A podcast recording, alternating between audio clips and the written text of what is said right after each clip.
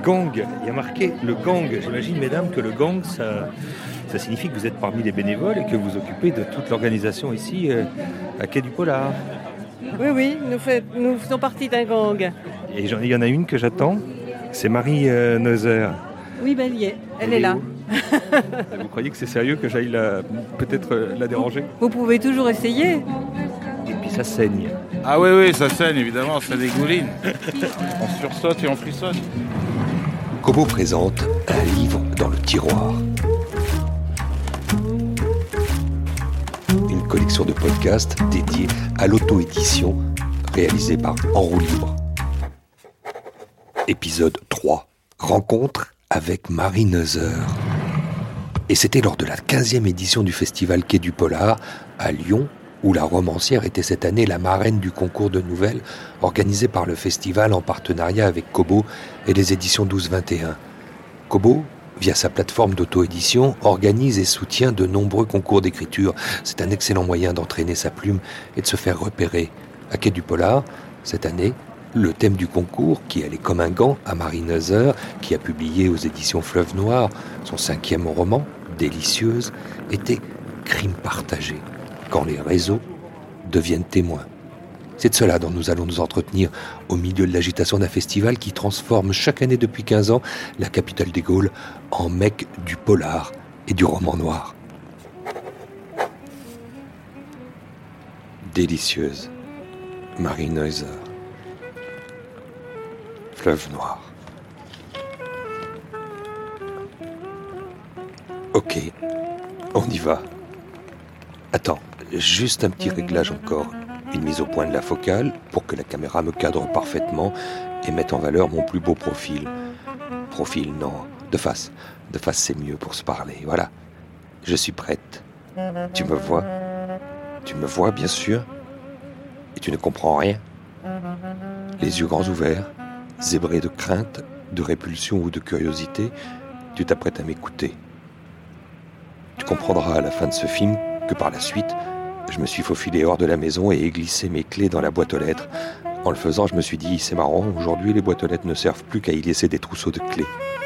Avant de partir, je t'ai envoyé ce mail. Ça aussi, c'est marrant. Deux personnes vivant sous le même toit qui communiquent par mail au lieu de laisser un papillon sur le buffet. Dans mon message, il y avait ce lien que tu as ouvert. Tu l'as ouvert parce qu'à ce moment-là, tu étais fou d'inquiétude. Le message était un message d'adieu.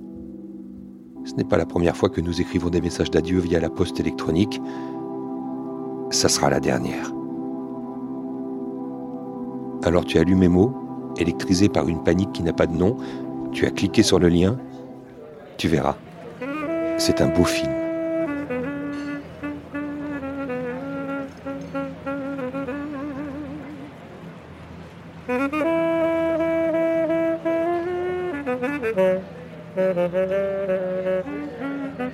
Délicieuse, c'est euh, ce dernier roman. Euh, un drame épistolaire contemporain d'une modernité effrayante puisqu'il se passe exclusivement euh, sur Internet.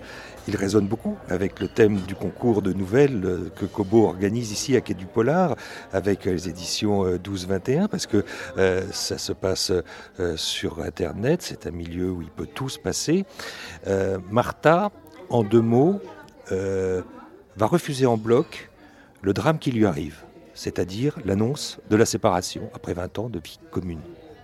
Martha, c'est une, euh, une femme qui a eu la chance d'avoir un homme absolument merveilleux.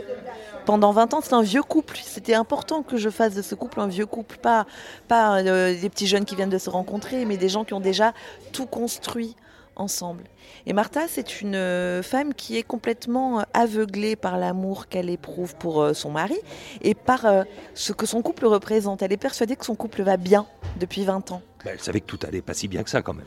Elle s'en rend compte au moment où il lui dit, où il lui dit je me casse quand même parce que elle, elle pensait vraiment que la manière dont le couple s'était réinventé dans toutes ces années qui passent. C'est normal, quand on a 18 ans, on passe son temps à se monter dessus. Et puis quand on en a 40, qu'on travaille, qu'on est euh, parent, qu'il y a un enfant au milieu euh, du quotidien, euh, et, la libido s'émousse, mais pas l'amour. C'est-à-dire que Martha, elle fait la différence. Alors, est-ce que c'est un thème féminin ou c'est ça? Je ne sais pas. Elle fait la différence entre la libido et l'amour profond, l'amour qu'elle verrait peut-être même, alors peut-être que le docteur Freud le dirait mieux que moi, mais elle a presque pour son mari un espèce d'amour inconditionnel qu'on a pour son fils, pour son enfant. C'est-à-dire que c'est un amour évident, on se pose même pas la question.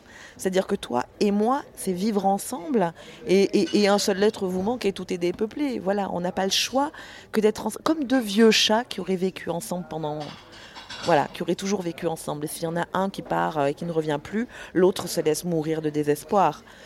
Il n'en demeure pas moins que quand elle décrit son amour, quand elle analyse son amour, c'est vraiment quelque chose d'une force et d'une complétude absolue. Peut-être que Martha est la femme qui s'est le mieux aimée au monde, qui sait? Qu'on n'a peut-être encore euh, pas évoqué et oublié de dire, alors que c'est central dans ce qui va ici euh, vous amener dans ce rôle de marraine de ce concours de nouvelles à, étudier avec euh, la lauréate aussi, à en parler.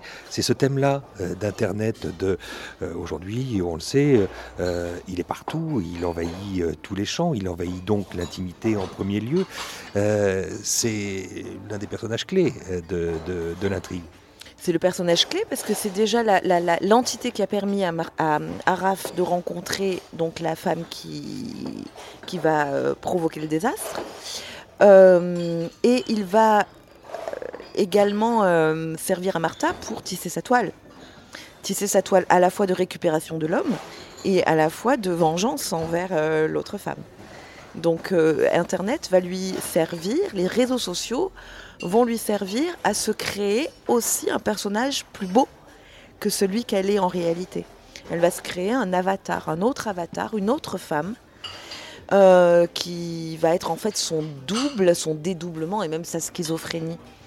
Euh, elle va commencer par justement vivre ce clivage, cette, euh, ce dédoublement de personnalité, par un acte qui justement est complètement tribal et qui n'est pas du tout euh, ultra moderne, c'est-à-dire le tatouage.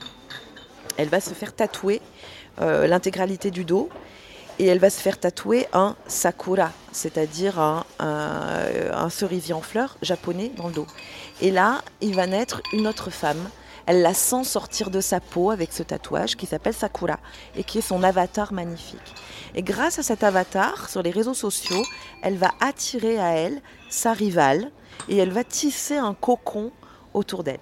Mais elle ne va pas se contenter d'attirer cette rivale euh, dans ses filets. Elle va aussi ouvrir les yeux sur des réactions qu'elle connaît très peu parce qu'elle n'est pas du tout branchée réseaux sociaux, Martha, à la base. Elle découvre ça avec Sakura. Où elle se rend compte que dès qu'on parle d'amour bafoué, dès qu'on parle de ce genre de choses, tout le monde appelle au meurtre tout le monde parle, il faut massacrer euh, l'homme infidèle, il faut massacrer la maîtresse euh, coupable, etc. Et elle se rend compte que finalement, on est dans un colisée où tout le monde euh, baisse le pouce comme les empereurs pour mettre à mort d'autres êtres.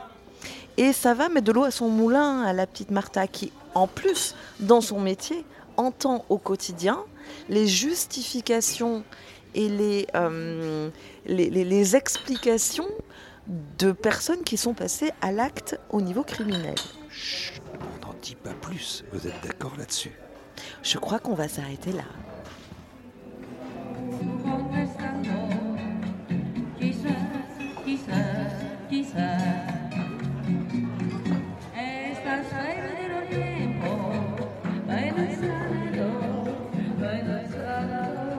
Vous êtes prof, Marine Neuza, et c'est quelque chose que vous revendiquez haut et fort. C'est-à-dire qu'il y a même dans la petite biographie euh, de, que les gens ont ici au Festival Quai du Polar, cette, euh, cette position-là. Je réussis ça.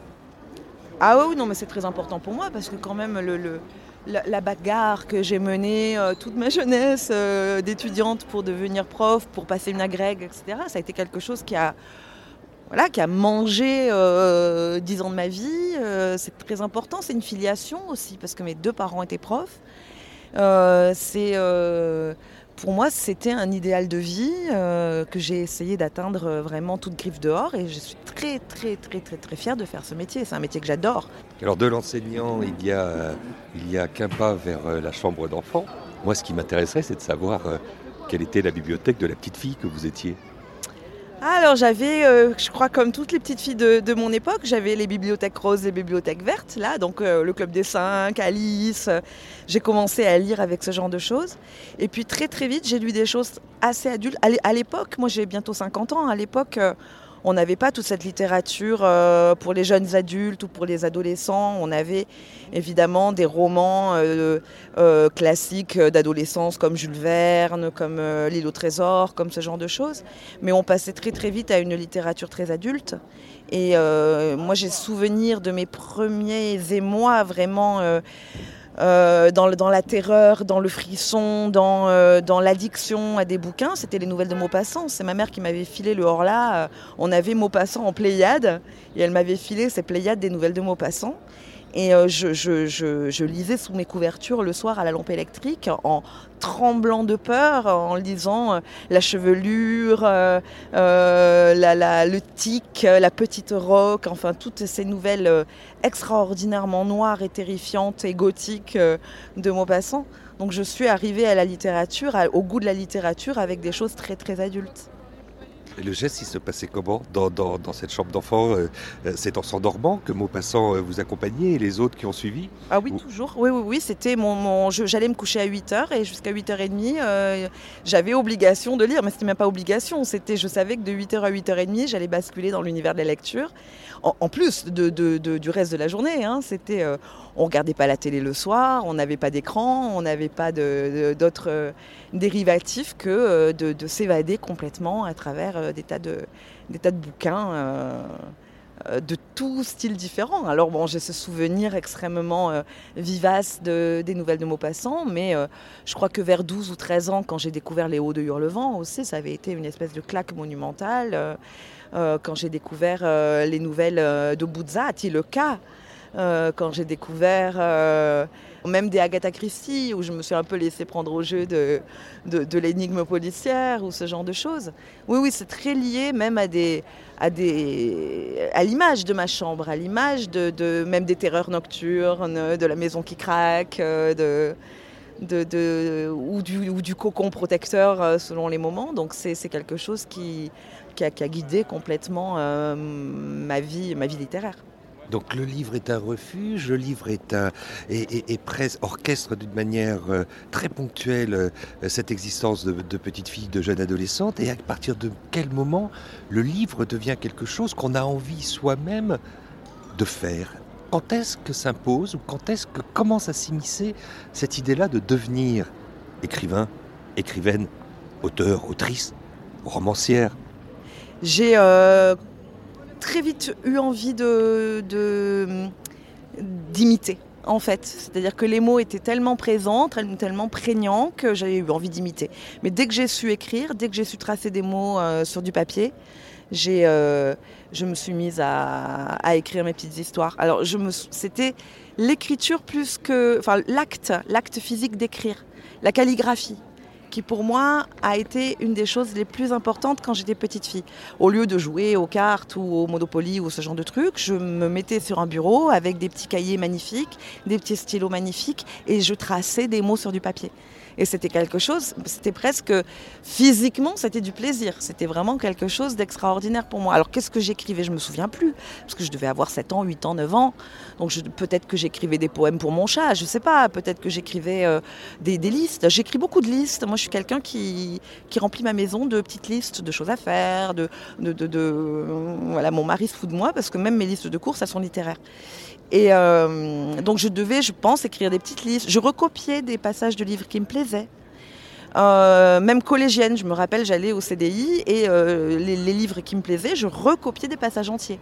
Donc ce, le, geste de la main sur le papier était pour moi un amusement, un plaisir et un sacerdoce euh, absolument incroyable. Jusqu'à mon dernier roman, jusqu'à Délicieuse, j'ai toujours écrit mes bouquins à la main sur plusieurs manuscrits, recopier des pages entières. Je, je, travaillais sur des classeurs, donc des pages entières, et puis après corriger, raturer, corriger, reprendre chaque page, et être satisfaite de la page uniquement quand elle n'avait plus la moindre rature. Donc recommencer, recommencer, recommencer parce que c'était hyper important pour moi de passer par cet acte de la main sur le papier. Après, pour Délicieux, je suis passée euh, à l'ordinateur. Et du coup, je me suis rendu compte que ça changeait aussi la musicalité de mon écriture. Ça l'enrichissait. Je me suis rendu compte que je tapais sur mon ordinateur comme sur un piano. Et que je me laissais guider par euh, une musicalité euh, qui était dans la tête, mais qui était aussi dans la main de la pianiste. Voilà. Donc euh, c'est vrai que le support pour moi est très important. Il amène des choses différentes. Et, euh, je, sais qu'un jour je recommencerai à écrire aussi euh, à la main, selon ce que j'ai envie de, proposer.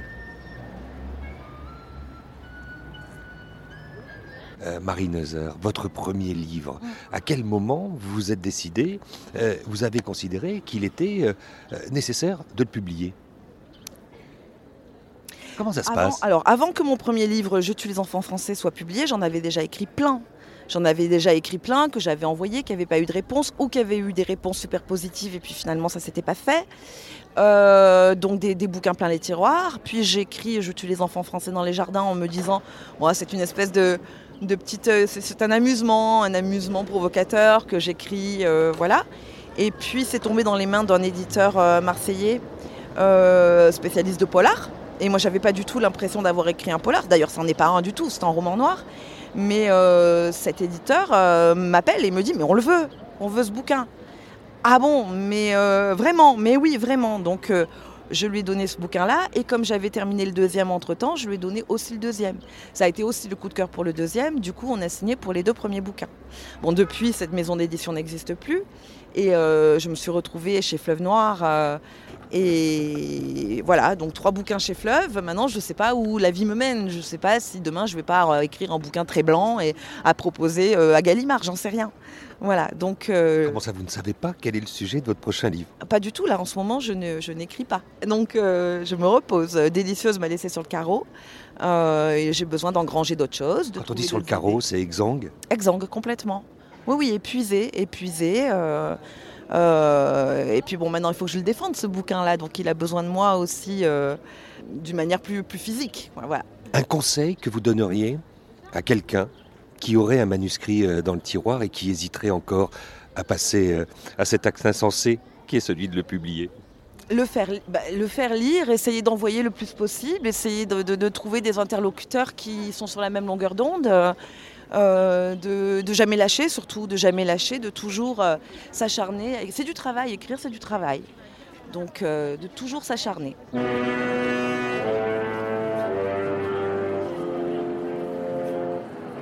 Et puis on va démarrer par la remise du prix de la nouvelle 1221 Kobo, qui est un, prix qui nous tient à cœur, parce que l'idée de Quai Polar, c'est aussi d'encourager les nouveaux écrivains. Donc voilà, le, prix euh, cette année va être remis par Marie Neuser, qui est marraine euh, de ce prix. Euh, et le prix est décerné à Mauvaise plaisanterie de Nathalie Gautreau. Bonjour, je suis très heureuse d'être là. je voulais vous remercier, c'est un prix prestigieux et je suis vraiment très contente de l'avoir remporté. Merci à la marraine. Merci beaucoup. Et il y a un mot qui est sorti comme ça, Nathalie Gautreau, euh, bizarre. Comme c'est bizarre, ça me fait bizarre. bizarre, pas donc bizarre. Parce que là, il y a, quoi Au milieu de, la tourmente, il y a, un peu d'émotion, il y a un peu de surprise toujours, il y a un peu... Ben, il y a de l'émotion, beaucoup. Euh, parce que quand on écrit, on n'a pas l'habitude d'être sur le devant de la scène, on est plutôt solitaire. C'est plutôt un exercice, euh, je sais pas, à l'ombre. Hein, dans l'ombre, dans, euh, dans la pénombre parfois. Euh, donc ça me fait bizarre d'être... Surtout quand on écrit des choses très noires. Exactement. Euh, et puis ça me fait bizarre aussi qu'on me demande une photo de moi. Je n'ai pas l'habitude. Voilà. Ça veut dire quoi Qu'on a l'impression qu'il y a tout d'un coup le statut d'écrivain qui vous tombe dessus? Alors, restons modestes. Hein. Euh, peut-être auteur pour l'instant. écrivain, on verra plus tard, mais pour l'instant auteur. Ça, ça me flatte beaucoup, vraiment. Ça me fait vraiment plaisir. voilà. Il y a quelque chose qui doit vous faire plaisir, Nathalie Gautreau, c'est aussi demain ce rendez-vous avec Marie Neuser. Oui, oui, on a échangé quelques mots, elle est très sympathique. J'ai lu son premier livre et son dernier, que je trouve très formidable. Euh, voilà, j'aime beaucoup et ça va être un moment agréable à partager. C'est la rencontre avec, euh, un double ou quelque chose qui s'y apparenterait ou quelque chose juste euh, qui est de l'ordre de... La rencontre avec un auteur confirmé, un écrivain pour le coup. Donc plein de choses à échanger, des choses à apprendre certainement. voilà, un vrai plaisir, un moment de partage. On se dit à demain. On se dit à demain. Merci beaucoup. Merci, au revoir. Merci. Et là, on rentre à l'institution, c'est un rendez-vous euh, euh, parmi les nombreux restaurants que Lyon, capitale gastronomique française, recèle, où vous avez euh, justement un rendez-vous particulier avec la gagnante, la lauréate du prix Kobo de la meilleure nouvelle cette année, et en collaboration avec les éditions 12-21, ici à Quai du Polar, c'est Nathalie Gautreau. Alors, ça fait partie, votre présence à ce déjeuner, du lot que l'on décerne à la lauréate, hein, comme un énorme cadeau. Ah bah moi, je suis absolument ravie. En plus, c'est moi qui, contribue à lui faire ce cadeau. Je me sens Papa Noël, moi, c'est très bien.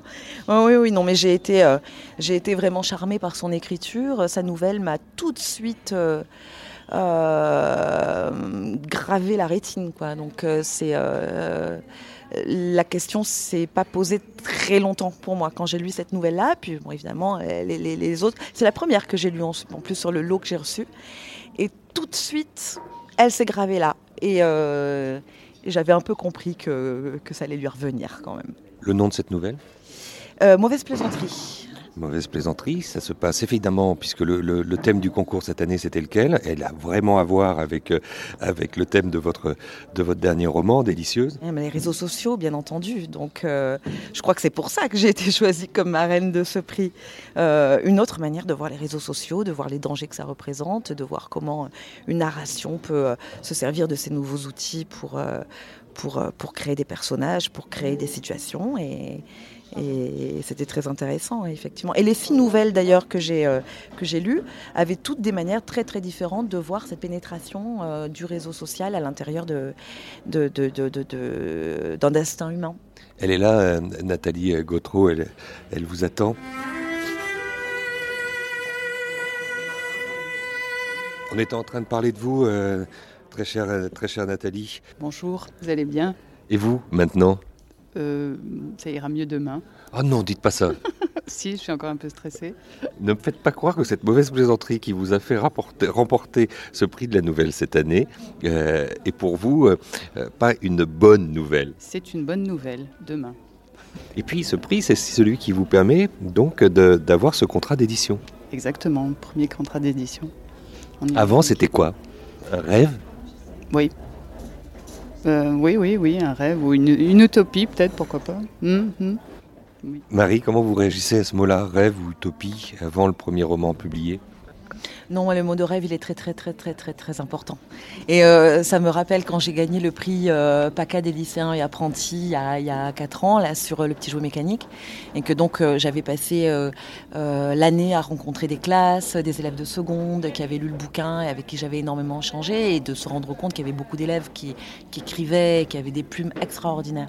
Et je me souviens quand je me suis retrouvée à recevoir le prix, où j'étais dans un état de, bouleversement intense.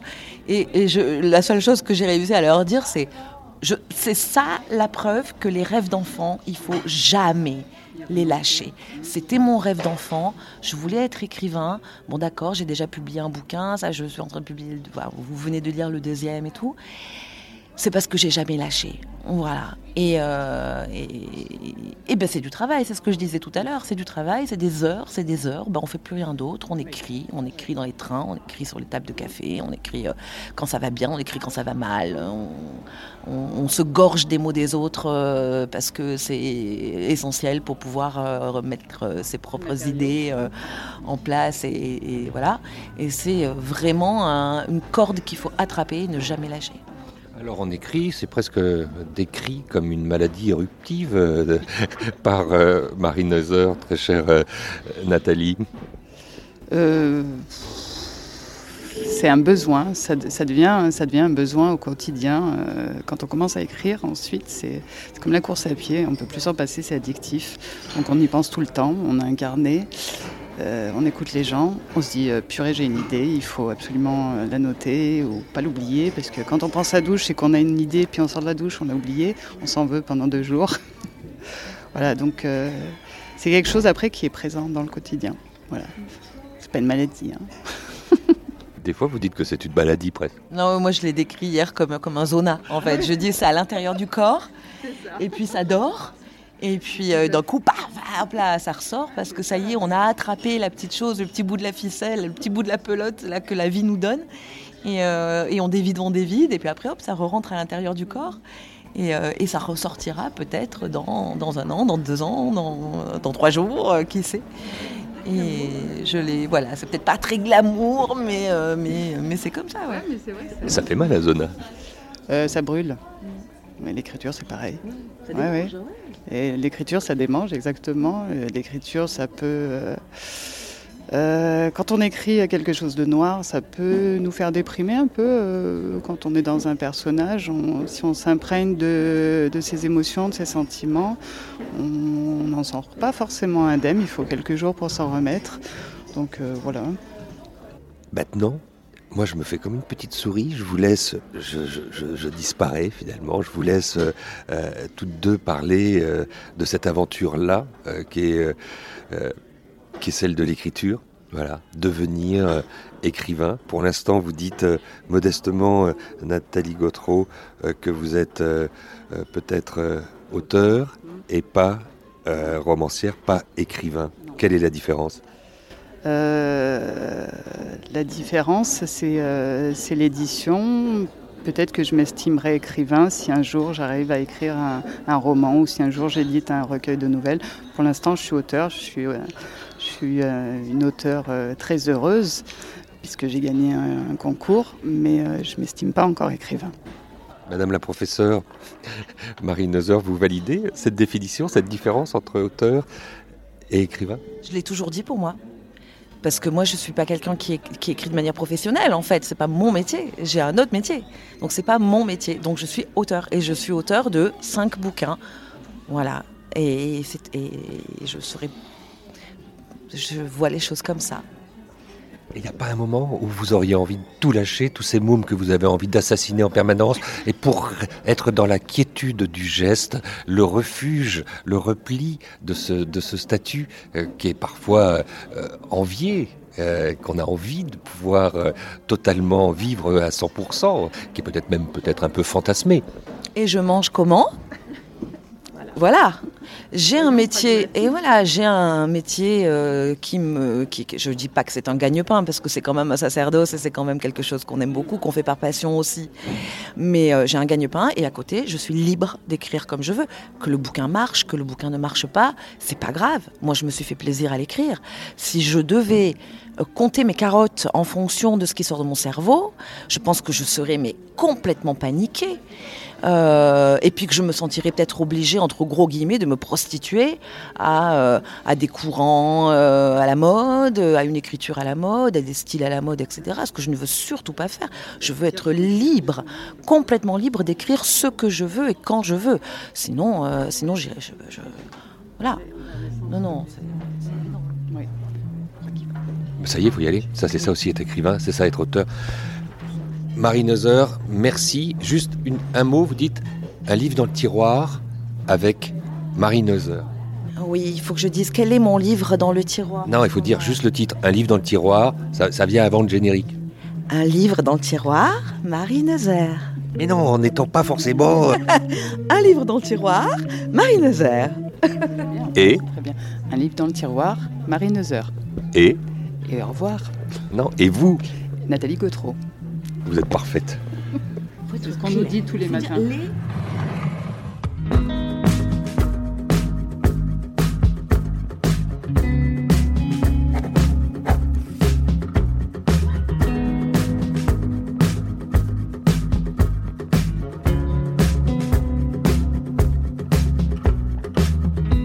Présente le choix du libraire.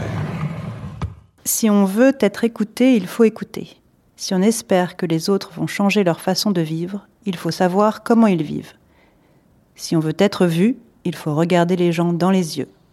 Marie Raja Onav, pour ce choix du libraire, aujourd'hui, c'est une icône que vous mettez sur notre route. Exactement. En fait, aujourd'hui, j'ai envie de vous parler d'un livre qui s'intitule Ma vie sur la route, mémoire d'une icône féministe. Et c'est écrit par Gloria Steinem. En fait, qui est Gloria Steinem? En fait, il faut savoir qu'elle est née dans les années 30, donc elle a euh, plus de 50 années de féminisme euh, à son actif. C'est une rockstar du féminisme. J'ai l'impression que c'est un de ces personnages comme seuls les États-Unis peuvent en produire. Voilà, ça, aurait pu être un personnage de fiction parce que sa vie est un roman, euh, mais c'est devenu un des personnages clés. C'est un personnage clé, un personnage phare de la vie civile et politique euh, aux États-Unis. Alors, ce, ce, ce, ce livre étonnant qui est traduit depuis peu en français, on peut se le procurer euh, aux éditions euh, HarperCollins, euh, est sorti il y a quatre ans aux États-Unis. C'était c'était son septième ouvrage. Ici, on la connaît moins. Vous nous la faites en quelque sorte un peu découvrir euh, à Kobo, et elle continue ce chemin. Elle continue ce qui est véritablement une croisade. En fait, ce qui est intéressant dans, dans ce livre, euh, qui est un peu comme un carnet de voyage, c'est euh, qu'elle commence par euh, nous raconter son enfance, son enfance avec un père, euh, je ne sais pas comment vous le décrire, un peu troubadour, fantasque. En fait, c'est un, un, père qui, euh, c'est un homme qui, euh, à la fin de chaque été, emmenait toute sa famille dans une caravane. Ils quittaient leur Michigan, le fin fond du Michigan où ils avaient eu, élu domicile pour, pour l'été, et ils migraient ils partaient sur la route, comme les oiseaux migrateurs, ils partaient sur la route pour rejoindre la Floride ou la Californie en achetant et en vendant des biens euh, le long de, de, leur route pour subvenir à leurs besoins. Et puis peut-être prédestiné, puisque vous convoquez euh, la figure paternelle, mais la mère de ce père béni était elle-même une grande figure du féminisme américain dès 1908. Elle était donc peut-être conditionnée. Aujourd'hui, ce combat qu'elle a associé au combat pour les minorités, on peut le résumer comment? Alors en fait, la, référence au père et à la mère, c'est vrai que est, elle est essentielle parce que euh, quand elle était petite, elle rêvait justement de ne pas avoir une vie itinérante. Et, et, ses parents se sont séparés quand elle avait 10 ans et euh, sa mère était dépressive. Et donc, euh, elle a vu et vécu l'isolement euh, dont, a, souffert sa mère, qui était euh, du coup euh, très dépendante. Et en fait, ce rapport aux parents, ce rapport à son père, ce rapport à sa mère, c'est vrai que ça a forgé ensuite son destin. C'est-à-dire que quand elle, il y a eu plusieurs événements clés dans sa vie, donc dont un, un, voyage en Inde quand elle avait 20 ans et dans lesquels elle a découvert les cercles de parole. Et en fait, quand elle est revenue d'Inde, elle s'est dit je veux être journaliste parce que je veux, je ne veux pas me sentir responsable de qui que ce soit ou de quoi que ce soit. Je veux mettre de la distance et observer les faits. Et puisque vous évoquez ce départ en Inde, ce voyage en Inde initiatique, il a eu lieu puisqu'un médecin en Angleterre en 1957 lui a autorisé à, à faire ce qui était pénalement répréhensible et condamnable, l'avortement. Il y a une dédicace très émouvante euh, au début du, livre pour ce docteur John Sharp, euh, qui en fait euh, a délivré le certificat médical euh, qui autorisait l'avortement, puisqu'en fait l'avortement à l'époque était autorisé uniquement si la vie de la femme était en péril. Et elle lui dédie ce livre parce que, euh, bah, grâce à lui, grâce à, à, son action courageuse, elle a pu euh, mener la vie qu'elle euh, qu'elle voulait. Et c'est d'ailleurs ce qu'il lui a demandé. Il lui a demandé deux choses. Il lui a dit, je vous demande, je vous délivrerai ce certificat si vous me promettez deux choses. La première, c'est que vous ne parlerez jamais de moi. Et la deuxième chose, il lui a demandé de vivre, euh, vivre sa vie pleinement et de faire elle-même ses choix. Et c'est ce qu'elle a fait. Ouais. Et s'il fallait euh, rentrer à l'intérieur d'un des chapitres de, de cette vie, qui n'est d'ailleurs pas terminée, de ce long chemin, de cette route qu'elle a empruntée, euh, lequel vous auriez envie euh, de, nous, de nous raconter? C'est difficile d'en trouver un en particulier. Il y a pas mal de passages qui sont euh, vraiment euh, très émouvants, très poignants. C'est un livre qui va balayer l'histoire des États-Unis depuis euh, ces 50 dernières années. Donc c'est énorme. On, donc on suit Gloria dans ses rôles que vous avez cités, de journaliste, écrivaine, éditorialiste. et elle-même, elle se définit comme organisatrice féministe itinérante. Euh, c'est-à-dire qu'elle multiplie euh, les prises de parole dans euh, les meetings, les rassemblements, les marches. Elle fait des rencontres formelles, informelles. Elle parle à l'arrière de pick-up, elle parle dans des caves. En fait, son objectif, son rôle, c'est de d'aider à l'émancipation des femmes et à faire entendre la voix des femmes, mais également des minorités. Euh, il y a toute une euh, partie du livre qui euh, s'intéresse plus particulièrement à son combat aux côtés des Amérindiens. Donc en fait, euh, Gloria, c'est une Gloria Steinem, c'est une femme qui va au devant des gens, c'est une femme qui est dans la parole. Elle nous raconte ses anecdotes quand elle discute avec des chauffeurs routiers, avec des chauffeurs de taxi, avec des hôtesses de l'air. Euh, elle nous raconte ses euh, rencontres stupéfiantes au bar du coin, ses, ses rencontres très émouvantes qu'elle fait quand elle va assister les, les ouvriers agricoles dans leur combat et le combat de cette femme engagée, vigilante, furieuse, dit-on parfois, et dévouée, évidemment, euh, c'est chez Harper Collins, et ça vient de sortir. Ma vie sur la route, de Gloria Steinem. Merci. Merci.